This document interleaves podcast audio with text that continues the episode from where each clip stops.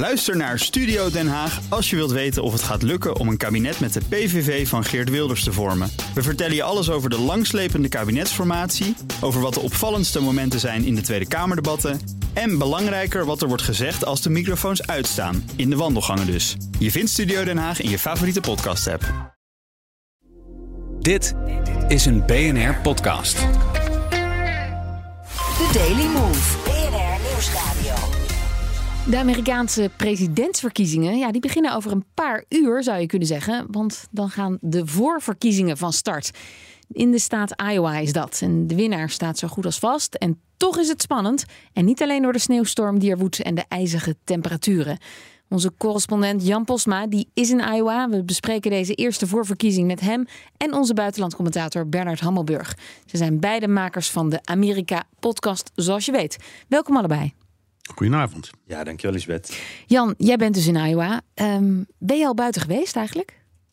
Ja, ik ben net eventjes weer buiten geweest. En uh, dat is geen pleziertje. Het is nu min 20. Uh, het is gelukkig wel een redelijk blauwe lucht. Dus geen sneeuwstorm op dit moment. Maar het waait wel hard. En het is echt van dat weer. Ja, je kan drie, vier lagen over elkaar aandoen. Uh, en je hebt het toch nog ijskoud. En het doet een beetje pijn om buiten. Nou, gelukkig klink je nu heel coherent hoor, Jan. Je bent goed opgewarmd. um, Zit naast de kachel, ja. Bernard, uh, het is vaker zo koud, toch? Bij deze eerste voorverkiezing, traditioneel in Iowa. Ja, het is altijd vreselijk koud. Het is, Jan en ik hebben er heel vaak over gehad waarom ze in vredesnaam in zo ongeveer het meest Siberische stukje van Amerika aan die presidentsrace beginnen. Um, ik ben er vele malen geweest en gelukkig is het meestal veel warmer, een graad of min 17 of zo. Uh, en nu min 20, min 25, het is zelfs min 29 geweest. Ja, dat is wel bar en boos. En dat zal niet zonder gevolgen zijn, denken wij, voor de opkomst. Ja, want dat vroeg me net af. In Nederland gaat het al bij een paar drupjes regen over de invloed op de uh, gang naar de stembus. Hoe zit dat daar? Ja, het is ook een beetje een journalistiek dingetje. Hè? We, we, willen, we willen vaak dat we um, invloeden kunnen voorspellen. Mm. Maar in dit geval is het um, heel simpel. We, we, hebben de indruk um, dat uh, er een zekere terughoudendheid zal zijn bij de mensen om naar die caucuses te gaan. He, die, die bijeenkomsten daar gaan we straks nog wel over hebben. Um, en dat de aanhangers van Trump wat dat betreft wat, wat moediger en wat flinker zijn dan de aanhangers van Nikki Haley en Ron DeSantis. Oh. Dus het zou op die manier een voordeel kunnen zijn voor Trump. Wat maar die ligt zo... Jan, de men, jij bent ja. daar, jij spreekt mensen in Iowa. Wat, wat zeggen ze? We gaan of we gaan niet? Ja, hier zijn ze allemaal heel stoer. Uh, het is eigenlijk allemaal van, joh, uh, wij zijn Iowans, wij zijn tough, wij, wij gaan gewoon door weer en wind. Het maakt ons echt helemaal niks uit. Maar ik denk dan toch ook aan de mensen die misschien een beetje op leeftijd zijn, uh, meer in de plattelandsgebieden wonen, wat verder weg. ja, die zullen toch ook wel een wat ander gevoel hebben. Want daar zijn alle wegen nog niet weer begaanbaar. Het is daar echt, hier ook, op, buiten de hoofdwegen, is het echt nog wel gevaarlijk. Dus je moet oppassen. Het is gewoon heel koud. Uh, ja, misschien dat je dan ook wel denkt van nou, uh, Donald Trump staat toch bovenaan, het zal wel goed komen. Uh, aan de andere kant hoor je ook juist mensen zeggen, er zijn allerlei theorieën van nou, de Nikki Haley supporters die zijn wat minder enthousiast, wat minder vastberaden. Die, mm -hmm. die kiezen wat meer met het hoofd, wat minder met, met het hart en met passie. Dus misschien blijven die juist wel eerder thuis. Ja. De Ron DeSantis campagne die heeft zelfs kinderopvang geregeld voor mensen, zodat ze overal maar kunnen oh, komen. Dus ja, heel veel theorieën en, en iedereen is er enorm mee bezig. En die campagnes die zijn er ook enorm mee bezig. Want dit is nou, nu de grootste factor. Miljoenen zijn uitgegeven en nu hangt het toch ook af van het weer. Ik zocht het even op. Er wonen maar 3,2 miljoen inwoners in Iowa. Op 335 miljoen Amerikanen. Waarom beginnen die, die voorverkiezingen daar? Hoe representatief is Iowa dan? Ja, dit is compleet niet representatief. Uh, dan is het ook nog een keer zo dat maar één op de vier uh, Iowanen meedoet aan, aan deze caucus. Uh, de, de, dus het is echt een hele kleine groep die, die eigenlijk heel veel kan bepalen. En, het is Waarom? Waarom bepaalt het zoveel? Ja, omdat ze de eerste zijn. En ik moet zeggen, daar zit echt wel uh, traditie vooral achter. Want praktisch is het niet. Uh, het is ook niet uh, handig. Want je ziet ook heel vaak dat ze hier in Iowa een, toch een andere kandidaat kiezen dan dat uiteindelijk de, de kandidaat oh. wordt. ze hebben hier in het verleden bijvoorbeeld Ted Cruz. Die heeft hier de voorverkiezingen gewonnen. In plaats van van Trump was dat volgens mij. Eh, eh, de, Rick Santorum uh, hoor je nu nooit meer wat van. Die heeft hier ook een keer gewonnen. Dat zijn dan allemaal veel rechtsere, conservatievere en vooral christelijke kandidaten dan, dan uiteindelijk de presidentskandidaat is geworden. En dat is ook omdat dat hier zo christelijk en zo blank en ook wat ouder is.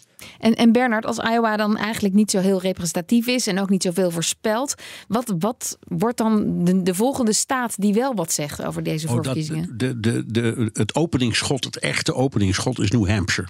Dat is de volgende.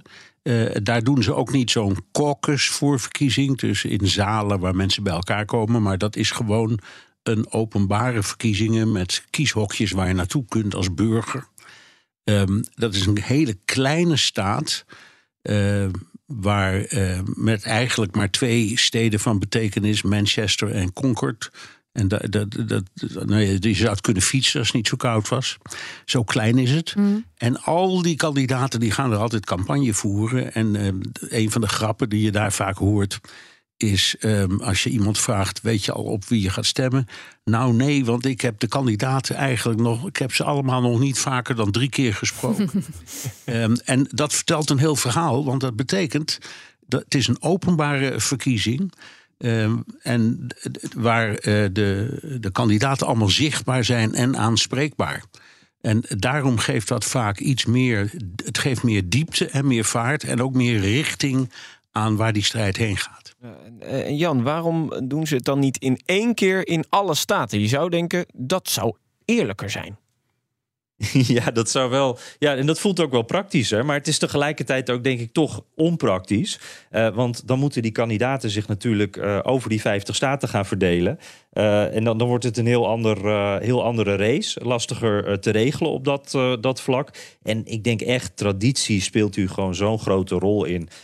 Iowa vindt dit ook heel erg belangrijk. Eén keer in de vier jaar gaat iedereen hier naartoe. Alle media, de kandidaten. Er wordt er, het is goed voor de lokale economie. De hotels zitten hier vol. Het is goede PR voor Iowa ook. Ze staan eigenlijk één keer in de vier jaar in de spotlight. En ja, het grapje wordt hier ook wel gemaakt van... Hè, see you in four years. Hmm. Want in de tussentijd heeft niemand aandacht voor Iowa. En nu alle kandidaten, de toekomstige president... die is hier gewoon maandenlang. Dus ja, dat, vinden ze gewoon heel belangrijk. Dus zij doen er alles aan om dit vast te houden. Trump gaat uh, ondertussen aan kop met 48% van de stemmen volgens de peilingen. Ja, Bernard, je moet het aan ons eenvoudige Nederlanders nog maar een keer uitleggen. Waarom willen zoveel Amerikanen een president die tientallen rechtszaken tegen zich heeft lopen en zelf bepaald geen uithangbord is van de conservatieve waarden die hij dan uitdraagt? Nee, nou, omdat een aantal, aantal redenen. In de eerste plaats omdat hij erin is geslaagd om een outsider te blijven. Zo is hij de politiek ingerold en dat imago heeft hij op de een of andere manier weten vast te houden.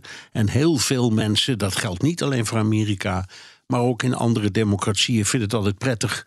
Uh, of vinden het een prettig idee om een outsider te hebben, een hm. fris geluid. Um, en in de tweede plaats omdat hij, ondanks alles wat hij doet en zegt en meemaakt en ga zo maar door, erg goed valt bij de evangelische beweging. En daar moet je het van hebben. En vooral in Iowa, want die is daar, nou ja, ik zal maar zeggen, oververtegenwoordigd. Een zeer religieuze staat. En, um, ja, en dat valt heel goed bij uh, ja. kiezers. Trump heeft, nogmaals, met alle vreselijke dingen die hij zegt en roept en heeft gedaan. En toestanden met vrouwen en mijneet en ga ze maar door. Het maakt ze niet uit, dat nemen ze hem niet kwalijk. Het feit dat hij ervoor heeft gezorgd dat het Hoge Rechtshof een enorme zwenk naar rechts heeft gemaakt. Dat uh, abortus ter discussie is komen staan. Dat soort dingen, daarvoor zijn ze hem, ik zal maar zeggen, eeuwig dankbaar. Tja, en, en Jan, jij moet, uh, kun jij nog eens uitleggen hoe, waarom de nummer twee, als, als al duidelijk is dat Trump waarschijnlijk gaat winnen in Iowa, waarom de nummer twee dan zo belangrijk is? Nou ja, ze zeggen wel eens, uh, er zijn uh, heel veel tickets naar Iowa, maar er zijn maar twee of drie tickets uit Iowa. Want uh, dit, dit kan een springplank zijn voor je campagne. Als je hier scoort, dan, dan werkt dat door, is de hoop dan. Dan krijg je momentum naar bijvoorbeeld New Hampshire, de volgende staat. Maar als het hier teleurstelt, uh, zoals bijvoorbeeld een Ron DeSantis... die enorm heeft geïnvesteerd in Iowa... dan kan het ook zomaar uh, overgaan. Of, of hm. dan, dan, kan in ieder geval je echt uh, stagneren als, als campagne. dus dit is echt dat, dat, die springplank die elke kandidaat wil hebben... Dat Trump gaat winnen, dat weten we. Maar die nummer twee plek is dus ook heel erg belangrijk. Want als je hier de nummer twee wordt, uh, dan is de kans veel groter dat je ook uh, overblijft tot de volgende ronde. En dat je dus uiteindelijk misschien wel de tegenkandidaat voor Trump kan worden. En dat is eigenlijk de enige manier. Uh, ze zeggen hier wel, Haley heeft een pad. als ze inderdaad tweede blijft in de peiling. En als ze tweede wordt hier in de caucus. Maar het is een heel nauw pad. En dan moet dat momentum een beetje gaan groeien. Er moet er wat gebeuren. En dan maakt ze heel misschien een kansje tegen Trump. Maar dan moet er nog wel een hele hoop gebeuren. Over een paar uur, dan begint het. Dank jullie wel, Jan Postma, Bernard Hammelburg. En wie meer van jullie wil horen en wie wil dat niet, die kan terecht bij de Amerika-podcast van BNR. The Daily Move, BNR Nieuwsradio.